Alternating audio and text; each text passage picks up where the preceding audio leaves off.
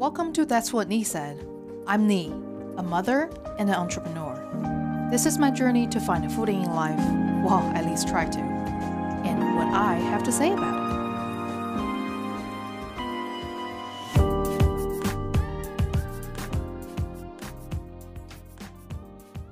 Hey, everybody. How was your week? I hope it's been a good week for you. For me, this week, it was a little slow. I mean, again, thank God my whole family is not waiting on my salary to feed them. Because um, my work is somewhat predictable, and I try to at this stage as much as as much as I would like to try to have you know principle and this and that.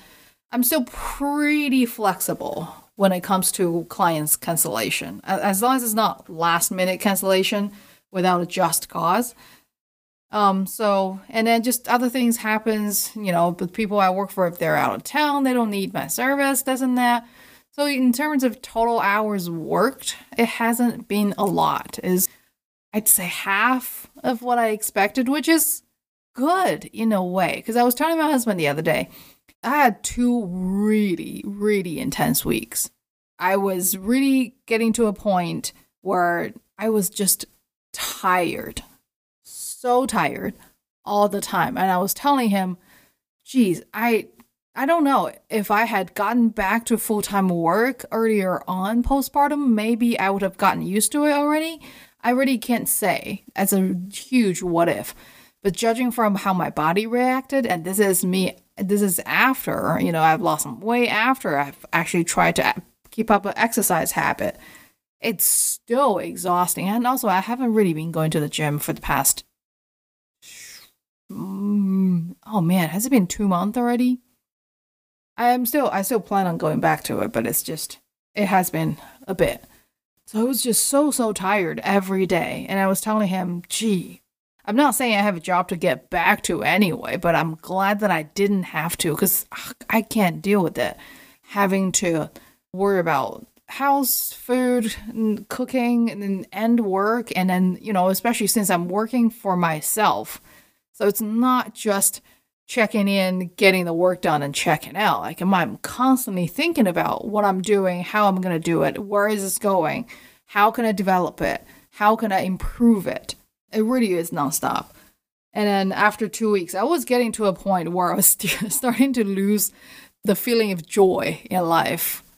Even when I am working really hard, my business, the thing that I'm doing, the nature of it is still just really slow growing. There is no an explosion of sales because you did something right with your marketing or you know your product has a huge hidden demand, a hidden niche market or anything like that. It's a really slow burn. So um so even when I'm really really tired, it's just apart from you know working more hours, you get paid a few more hours, but still it just feels like ah. Uh, where is this going? Uh, so this week I feel like either whatever energy that's around, right? Or it's, it's just a coincidence. I just didn't have that many of hours that I needed to do. I didn't have as rigorous of a schedule and then having to run around town and getting home and cook and all this. I actually had time to do a little bit more backyard and this and that, keep all my vegetables alive we have this little bunny that's super cute. I, I don't want to chase it out of my yard because we have some broken bits of fence in the corner, so it just kind of sneaks in. And my daughter always gets so excited when she sees the bunny. So I just the bunny comes in and just start decapitating my all of my flowers, which I've seen. I'm aware the phenomena. I'm aware that's part of nature. I get the the first few times I get pretty upset, but then my daughter's always so excited to see the bunnies. I was like, you know what? It's some flowers, you know. Nature gives some, nature takes some. This is a form of nature takes some. So I'll just let it take it. I'm not planning on winning any landscape contest anytime soon. So whatever. Yeah, it's a really cute bunny. I, it looks like a jackrabbit. I honestly don't know the huge difference, but we were watching the Wild Kratts. If you watch kids show, you probably know. And then there was this one episode during Easter they were talking about they were trying to find the Easter bunny, and so they talked about the difference between you know rabbits and uh, bunnies and is it bunnies and jackrabbits, something along those lines. And then just judging from like the big long feet and the thin long ears and all that, it it looks like a jackrabbit, or it's just a I don't know wild hare. Oh, I think it was between jackrabbits and some kind of hare. But anyway, that's sometimes watching kids shows, good quality kids shows are actually I enjoy them. So it's not like a grueling torture to watch TV with my daughter. I actually I roll my eyes when I see bullshit and that's that that's not just because I am so smart and I'm a grown up. It's bullshit because it's legit bullshit. Like kids shouldn't be watching that either.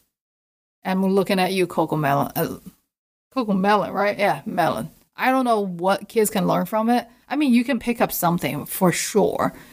But again, uh, my personal principle is anything that looks plasticky, anything that looks like, oh, you can just have the exact same thing off a shelf.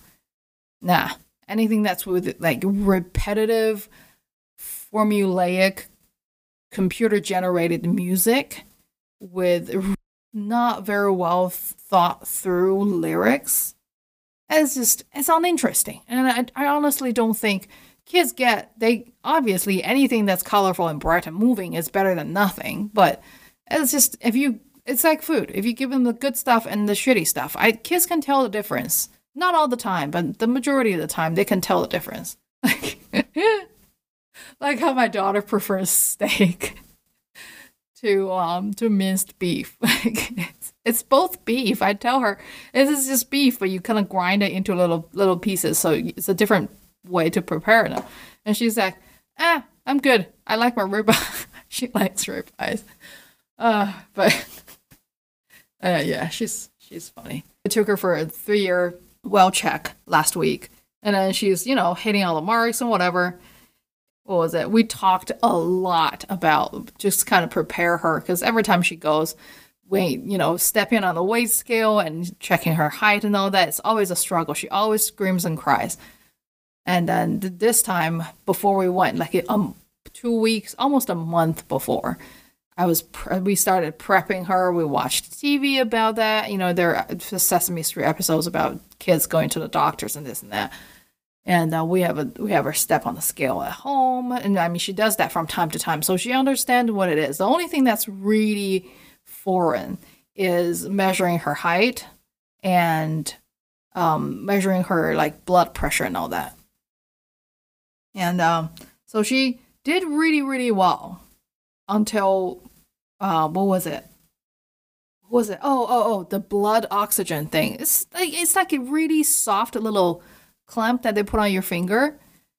But I, I guess it's the way it looks. She really did not like it, and she started kicking and screaming. And then after she kind of came down, came down, calmed down a little bit, and I explained to her, "Well, you're a big girl now."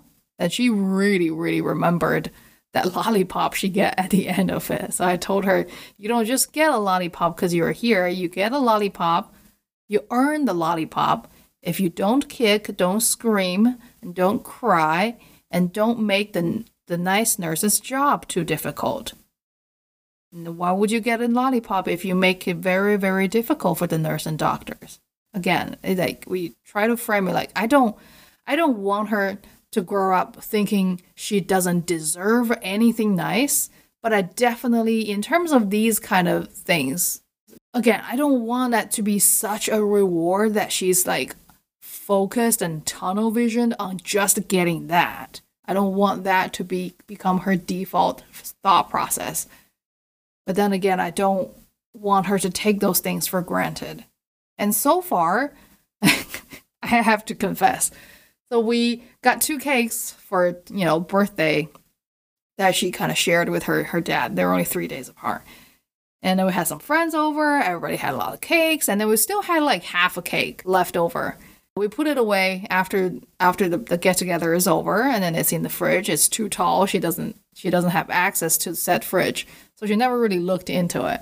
She recognized that that little box that it came in. She just didn't know that it still exists. And then my husband and I, especially myself, I would just kind of hack a slice off for myself late afternoon when I'm feeling like really drained, which is not good for me. Again, I have had 20 years of incorrect neural pathways about this whole abusive relationship with dessert. I'm I'm still trying, but sometimes that hit is just honestly like when that bite of cake goes into my mouth, every cell in my body is so fucking happy. I feel ridiculous, but that's just how I am. That's how I have been wired, and it is it's really hard to override that program. And I don't have the mental fortitude to like do a two month sugar free whatever detox and then just completely rid myself of it. I can't. Again, it comes down to if my doctor tells me you're gonna die if you don't stop eating sugar, then like die right right away. If you don't stop eating sugar the way you do, then I will find strength in my heart to do it. But you know, if it's just living life, I don't see the point. I'm not an athlete. Even if I get rid of all my vice in my life, I'm still not going to be an athlete. So just optimize myself the way I am is the only way to go. But anyway, I digress. So I've been eating little little pieces of cake here and there. We still have like a quarter left. And uh, my my husband was the other day he was saying, "Oh, do you think we should give her a slice of cake? There's still some in the fridge. It will make her so happy." And and then I told him, I told him no, because my daughter hasn't asked about it. If she has been begging me every day, and then you know we'll figure out a way to make it work. But she hadn't even thought about it. So why bring it up? I want that to be the relationship between her and treats. Like if you want it, when there is a good time, we will have some. And then we I do offer candy and dessert, the good ones. I check ingredients. The good ones periodically. Like it would always be a surprise. I don't there is no rules, there is no routine. She can't try to figure out, oh, this is when mommy gives me candy or this is when mommy gives me chocolate. When it's really hot outside, she gets uh, icicles and stuff when she comes home. And then every once in a while, whenever she hasn't really asked for it for maybe like a, a week or even, you know, more than three, four days, I would just offer at the end of dinner, Don't you want some chocolate ice cream? And she would be so happy. I kind of want that. Like, it's nice to have, but when you're not, when you're not really thinking about it, then let's just not think about it. Don't let those things occupy your mental space, right? I mean, it's an experiment. I'm trying to do that with myself, which is more difficult because I am constantly thinking about it because that is the shortcut to comfort and happiness that my body is used to whenever I'm upset. I'm an emotional eater. When I'm stressed, I just need something that is spicy, salty, sugar. Well, these days because I can't I don't have access to good Chinese food. I'm really craving like the good kind of spicy and salty. But when I was in college, you know, I didn't know. I was really feeling very lonely and insecure. There's some other things, host of emotions in there, but that was the two big ones. And I was constantly using dessert. And that, I was in I was in London. That place has some good fucking dessert. Even the ones in the supermarkets, because the desserts in America, like if you get the ones in supermarkets and stuff, it's not that they don't taste good it's just too fucking much. Like the too much sugar, too much cream. And then, you know, every once in a while, if you don't look at the ingredients, there's high fructose corn syrups and all kinds of the food dyes. You just don't want it. Unfortunately, the options that's available to people is just not great. And when I was in college, I had some great fucking dessert very readily available on a daily basis. It was not great. It's just like I definitely did have a daily booty call with desserts. And I was constantly on diet. That is just really fucked up. Not having information on proper nutrition and exercise and health was so such a huge waste of time and energy in my college years. I was just thinking like, yes, I was skinnier back then, but I was also always hungry and I was also really really emotional eater. That makes me feel bad, and my body craves something. It craves comfort, and my comfort is something dessert, sweets, and that makes me fat. That made me have to go on an even strict, more strict diet. It's just a really vicious cycle. So I definitely, definitely don't want my daughter or anybody to fall for that again. But Again, not much happened this week last week was really heavy. I oh, I was watching. I started watching this documentary about the merge of the Latter Day Saints on Netflix. It's it's about the branch that specifically practices polygamy and then this super remote and underground super not mainstream group. And it happened right before it happened before I was even born in China. And then just to think, in China, like people are too fucking poor to be involved in these kind of things. You know, you're still trying, you're still worried worried about are you gonna get a job? Are you gonna get fed? Can you even have a, support a family on the very basic level? And to think the kind of their lifestyle, the, the kind of resources that was available for that lifestyle, for that to even be a, a possibility. I mean, like in my mind, I was just kind of time traveling back and forth. Every time they mentioned a timestamp, I was just thinking, okay, what was happening back home then? And it's just like, oh, and they had, you have a camcorder. It's not like you're living like Amish people, but how, like, people are so easy to control. I just don't understand that. I mean, when you're born into that environment, when you are always controlled, you just don't, you just don't even think about how to break out of it. Your only desire is, while in this controlled group, when everybody is oppressed, how can I kind of step on someone else's head and climb a little higher? And it's brutal. And it's just, I just started it. I watched maybe 30 minutes of it. It's interesting. And then I'm glad that there are people who kind of came out of that because, oh God, I just, I cannot tolerate uh, for any reason, especially for religious reasons. I cannot tolerate anybody hurting women and children. And the bullshit, oh my God, how like you become God, your path to ascension is by obtaining wives.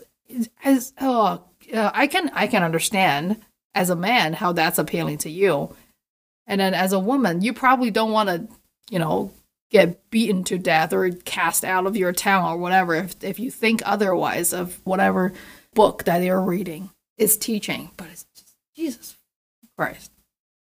I again, it comes to mind from time to time. Every time I find myself just gawking at how extreme and stupid and unimaginably, unimaginably primal some of these extreme religious groups are.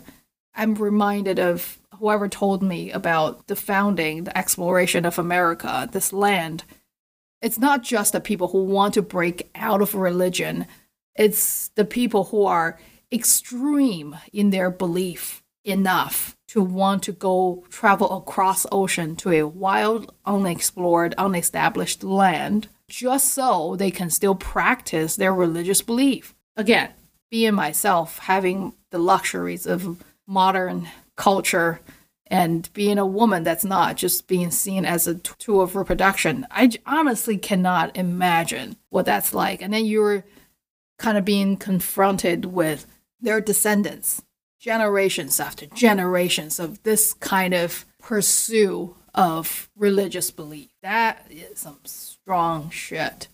And again i've said this before i really understand a religious organization's contribution to society before we had we had this group of civil servants, civil engineers that are actually smart enough to provide, to gather resources, to do anything.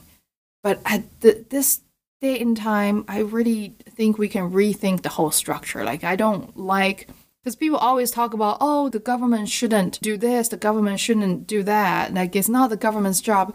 It is also not the church's job. I again, I don't know much about religion. I'm not a theologist.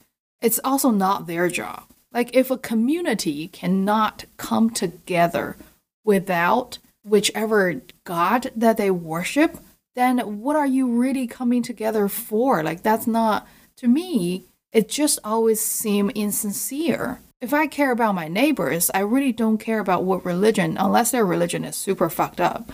I really don't care about their religious belief what I don't like about religion is it takes away too many opportunities to think critically, to ask questions, to create creative solutions. And that's really damaging to society because we really need to be constantly challenged. We need to constantly exercise our brain cells and powers and because that's really when you realize there is there is a limitation lack of knowledge where you have solve a problem that you need to solve. But if you just always leave it to higher powers then you don't need to do anything and you can still feel good about it because you understand the higher powers is going to take care of you again i'm not talking absolute i, I know a lot of especially coming here because where we used to live we don't have a lot of churchgoers out here i'd be lucky if i meet another agnostic person I've met so many religious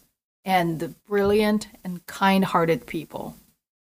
And then they actually exercise critical thinking and this and that while still holding their faith, their belief. From my perspective, it should be up to them to tell their fellow worshippers, especially the ones that are dumb. There is no polite ways to say this. There are a lot of people that are just dumb because they are devoid of that opportunity to think because they're not meant to think in that community because the power structure of their little small town whatever didn't want them to think and that's pretty tragic you know being manipulated your whole life being used as a voter as a whatever you know whatever label they're trying to slap onto you and that's who they say you are and then that's who you actually are and then you have no say in it whatsoever. That's what i don't like about it. That's what he said